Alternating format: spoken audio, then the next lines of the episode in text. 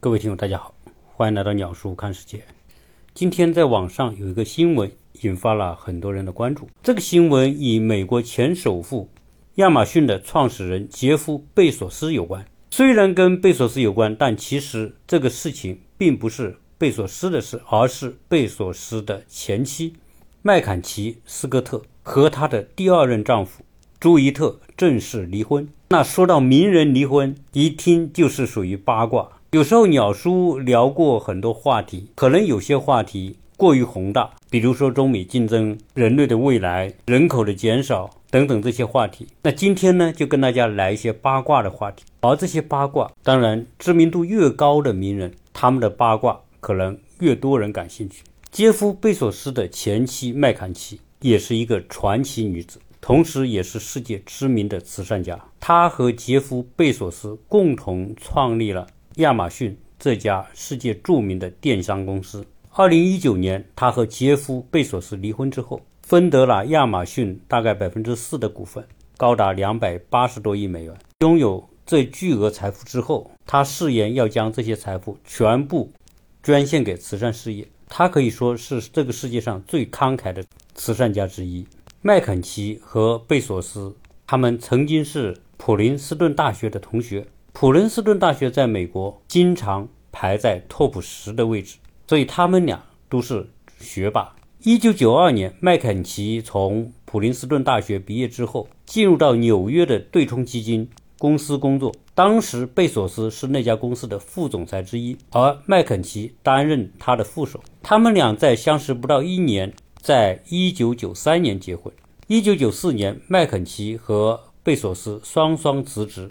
开始他们的创业，他们选定的创业地点就是西雅图，因此他们一起开着车离开了纽约的华尔街，将家搬到西雅图，开始创立亚马逊公司。今天的亚马逊当然是美国最著名的高科技公司之一，但是早期的亚马逊是以网上卖书为主，就相当于我们国内的当当网上书店。麦肯齐。是亚马逊最早的几个员工之一，他参与制定了亚马逊公司的商业计划，同时作为会计负责管理公司的财务。亚马逊的第一份货运合同就是由他谈判签订的。所以，当初的麦坎齐和贝索斯这一对年轻的夫妇，一个主外，一个主内，对于亚马逊的初创期来说，麦坎齐是做出了重要贡献。后来，亚马逊公司的业务蒸蒸日上，规模也越做越大。此后，麦肯齐开始抽身，回归到家庭，专心他的写作事业，并且在后来出了几本书。二零零五年出了一本小说，叫《路德·阿尔布莱特的考验》。二零一三年出了他的第二本书，叫《陷阱》。按理来说，他们的事业、爱情、生活和家庭都安排得很好。成为世人所羡慕的事业和生活伴侣，但是到了二零一九年，突然爆出贝索斯和他的原配妻子麦肯齐离婚。在他们离婚的时候，已经一起共同生活了二十五年。记得当时离婚的时候，全世界的媒体都给予了高度的关注。主要是当时的贝索斯是世界首富，世界首富离婚，而且他们是共同创业，是结婚之后共同创业，所以明摆着这些财产都是他们婚后的共同财产。现在他们要离婚，按照美国的法律，妻子是要分掉家庭共有财产的一半。不过这两个人的离婚虽然雷声大，但是最后他们处理的还蛮不错的。二零一九年四月四日，两人正式离婚。而且他们也协商好了离婚的安排，特别是财产方面的安排。在他们离婚的时候，麦肯齐和贝索斯两人合计持有亚马逊公司的百分之十六的股份。后来据说，麦肯齐将他自己所拥有的蓝色起源公司的全部权益和股份赠给了贝索斯，只保留了他在亚马逊百分之四的股份，当时折合三百八十亿美元。所以，她一离婚，立刻就成为全世界最富有的女人。从我们在网上所看到的，贝索斯的前妻麦坎齐是一个既有能力又有家庭观念，也相当有涵养的一个女人。所以，她在离婚的时候，并没有去争夺本该属于她的另一半的财产。如果他按照法律，从他们持有亚马逊的百分之十六的股份，当时贝索斯被称为世界首富，是一千七八百亿美元。如果那么分的话，那麦肯齐可以分到八九百亿美元。但其实他并没有要那么多。蓝色起源是贝索斯投资的一个太空探索公司，而且在生意上以埃隆·马斯克是竞争对手。蓝色起源也是致力于太空探索、开发、火箭发射和飞船等等。总之吧，这个麦肯齐在协调好与贝索斯的财产分割之后，就潇洒的离婚了。导致当时我们看到国内的某个网上书店。的两位创始人为离婚的事情搞得特别狗血，又是男的派人到公司把公章偷出来，然后彼此截短，彼此互相撕逼，搞得一塌糊涂。相比之下，贝索斯和麦肯齐的离婚倒是有点波澜不惊。我觉得这位麦肯齐是一位非常不简单的女人。麦肯齐在离婚获得三百多亿美元的财产之后，立刻在福布斯排进了前三十位。而且他承诺会将他的大部分财产捐出去，这么承诺的，而且他也是这么做的。在他离婚后的三年，一共向慈善机构捐出了一百二十亿美元。其实麦肯齐因为跟贝索斯的关系，他也是一位备受关注的名人。在他和贝索斯离婚两年之后，也就是二零二一年，网上公布麦肯齐和一位西雅图的中学化学老师结婚。这位老师名字叫朱伊特。由于当时麦肯齐的小孩在西雅图的湖边中学读书，而朱伊特是是他女儿的化学老师，家长和老师平时还是有不少接触的，可能彼此有很好的印象，所以他们也就好上了，恋爱了，而且也结婚了。当时这位化学老师表示，他娶了全世界最慷慨、最善良的女性，他愿意和麦肯齐一起把个人财富。捐出来帮助其他的人，但是他们之间的婚姻也没有维持多久，应该不到两年，他们宣布离婚。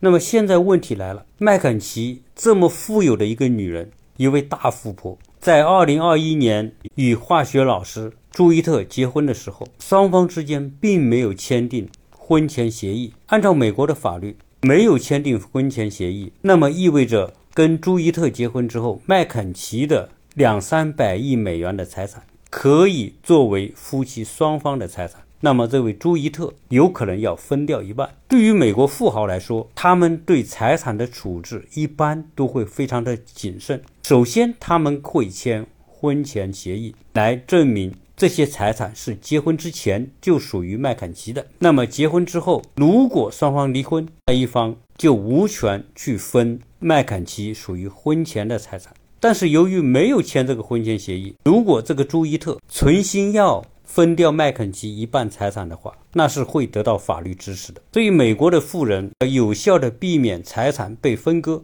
他们往往可以通过设立家族信托的方式。当他设立家族信托之后，将个人的财产转移到信托基金的名下，而这个信托基金就不属于个人财产。一般情况下，信托基金具有高度的保密性，除了委托人和受托人之外，没有人知道具体财产的数额和受益人之间的具体分配细节。也就是，假如说麦肯齐设立了家族信托基金的话，把财产转移到家族信托基金之后，名义上来说，这个财产就不再属于麦肯齐。那么，这个休伊特这位化学老师，即便想要，分割一半的财产也是不行的。信托基金可以管理的财产不光是他存在银行的钱，还包括他拥有的公司的股份。所以，信托基金是西方的富人保全自己财产的一种特殊而有效的方式。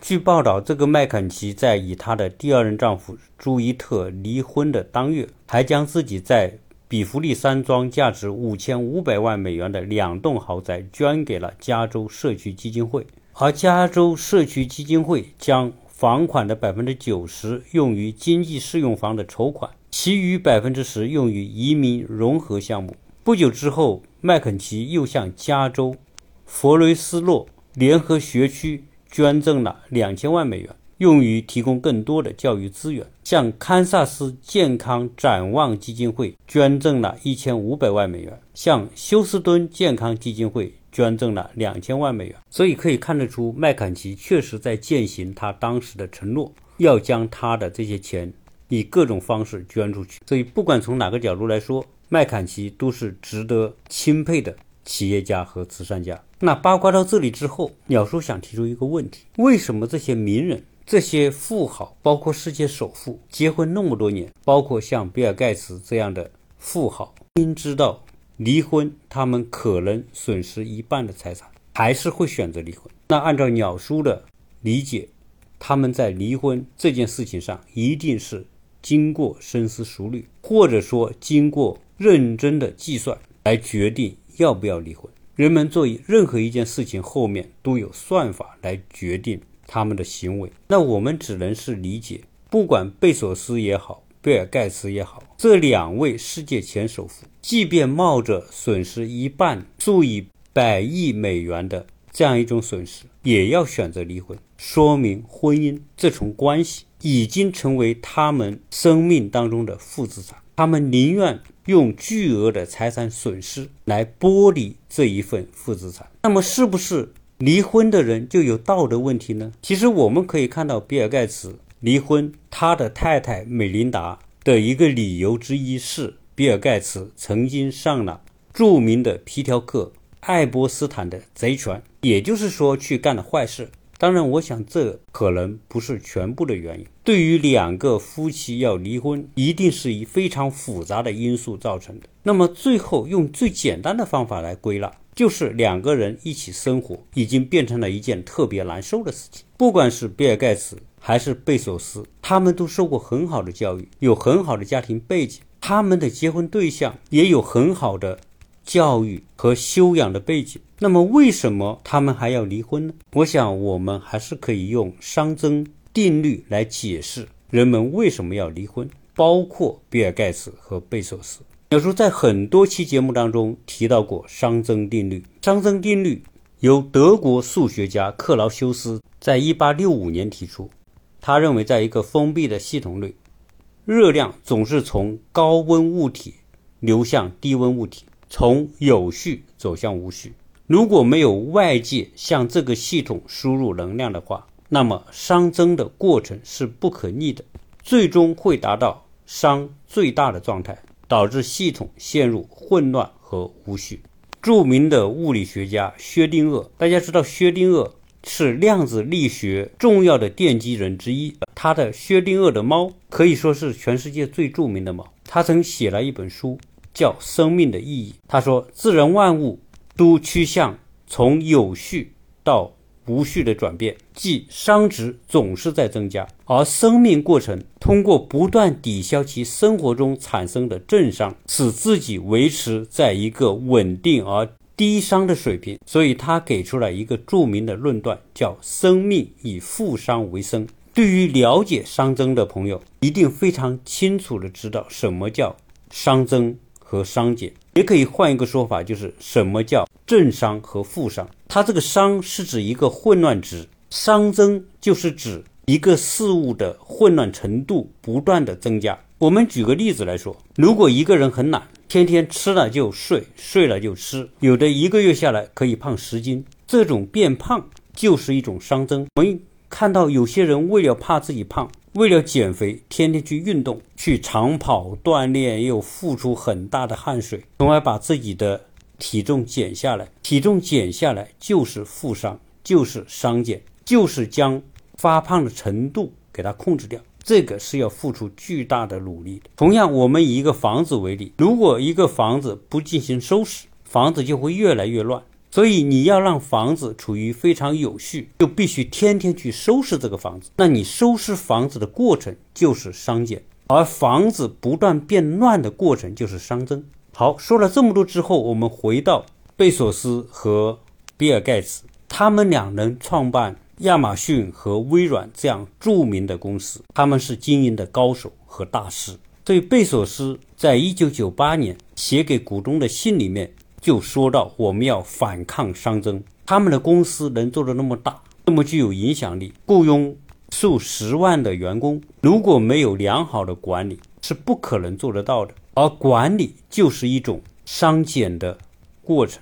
我们说，在商业竞争当中，所有那些做的成功的企业，其中毫无例外都是通过良好的策划、员工的培训、机制的建立、管理的完善，来使公司处于一种高效而良性的运转当中。刚才说的这一切，就是对公司进行商检，通过商检来提高企业运营的效率。所以，商检本质上就是一种约束力。不管公司大和公司小，没有一套良好的管理体系来约束员工的不当行为，这个公司不可能运作得好。那我们看到比尔盖茨和贝索斯这两位世界前首富都走上了离婚的道路，说明他们在经营自己的婚姻上都陷入了一种熵增的状态。当然，这种婚姻关系的熵增。主要是指夫妻之间的关系，它不是一个人的问题，一定是两个人的问题。为什么很多人在恋爱的时候显得那么的开心，那么的愉悦，那么的幸福？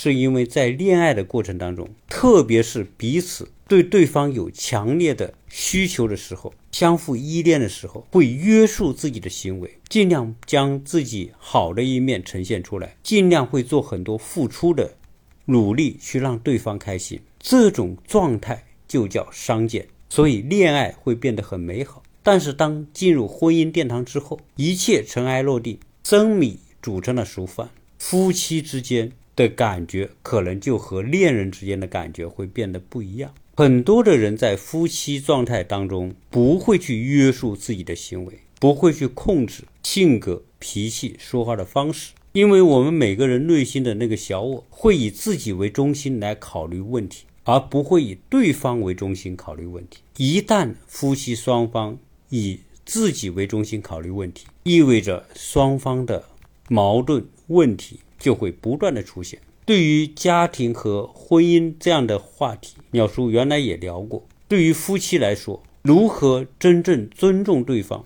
如何能够好好的去表达，站在对方的角度去理解问题？如果能做到这样，很多问题是可以化解的。但是我们往往会发现，夫妻之间很难做到站在对方的角度去考虑问题。一旦双方进入以自我为中心的状态，双方的婚姻关系立刻就会使双方的关系进入到熵增的状态。你不服我，我不服你；你不愿意跟我沟通，我也不愿跟你沟通。然后双方进入一种冷战状态，在冷战的过程当中，会产生很多负面的情绪，不断的生气，越生气越痛恨，越痛恨越生气。紧接着，言语上就不可能有甜言蜜语了，更多的是冷言冷语，或者是相互攻击，甚至会爆出很多恶毒的语言。在那种状态之下。恶毒的语言可能会时常的从对方的嘴里冒出来。其实每个人都是凡夫俗子，在婚姻当中进入这种状态的人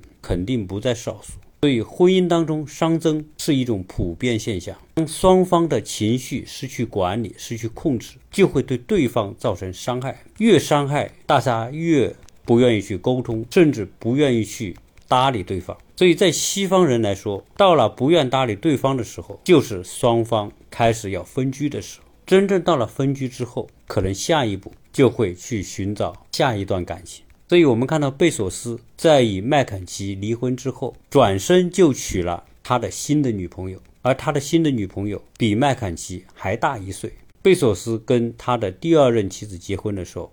都已经五十多岁，所以处于熵增状态的婚姻，如果不能够进行自我约束，达到婚姻的熵减，那么接下来的结局大概率就是离婚。离婚是婚姻熵增的必然结局，婚姻的熵增带来的伤害也是非常的大，所以很多人会要寻求下一场恋爱，通过恋爱过程当中的熵减来平复前一段婚姻熵增带来的痛苦。所以，恋爱专家经常会告诉你，如果你进入失恋的痛苦，治愈的最好办法就是开启另外一场恋爱。所以，要维持一段好的婚姻，需要双方有极强的自控能力。这种自控能力包括情绪，包括语言，包括沟通。要找自己的问题，要去纠正自己的错误和问题，要管住自己的情绪。一旦情绪失控，大概率会变成对对方的一种伤害，然后进入一种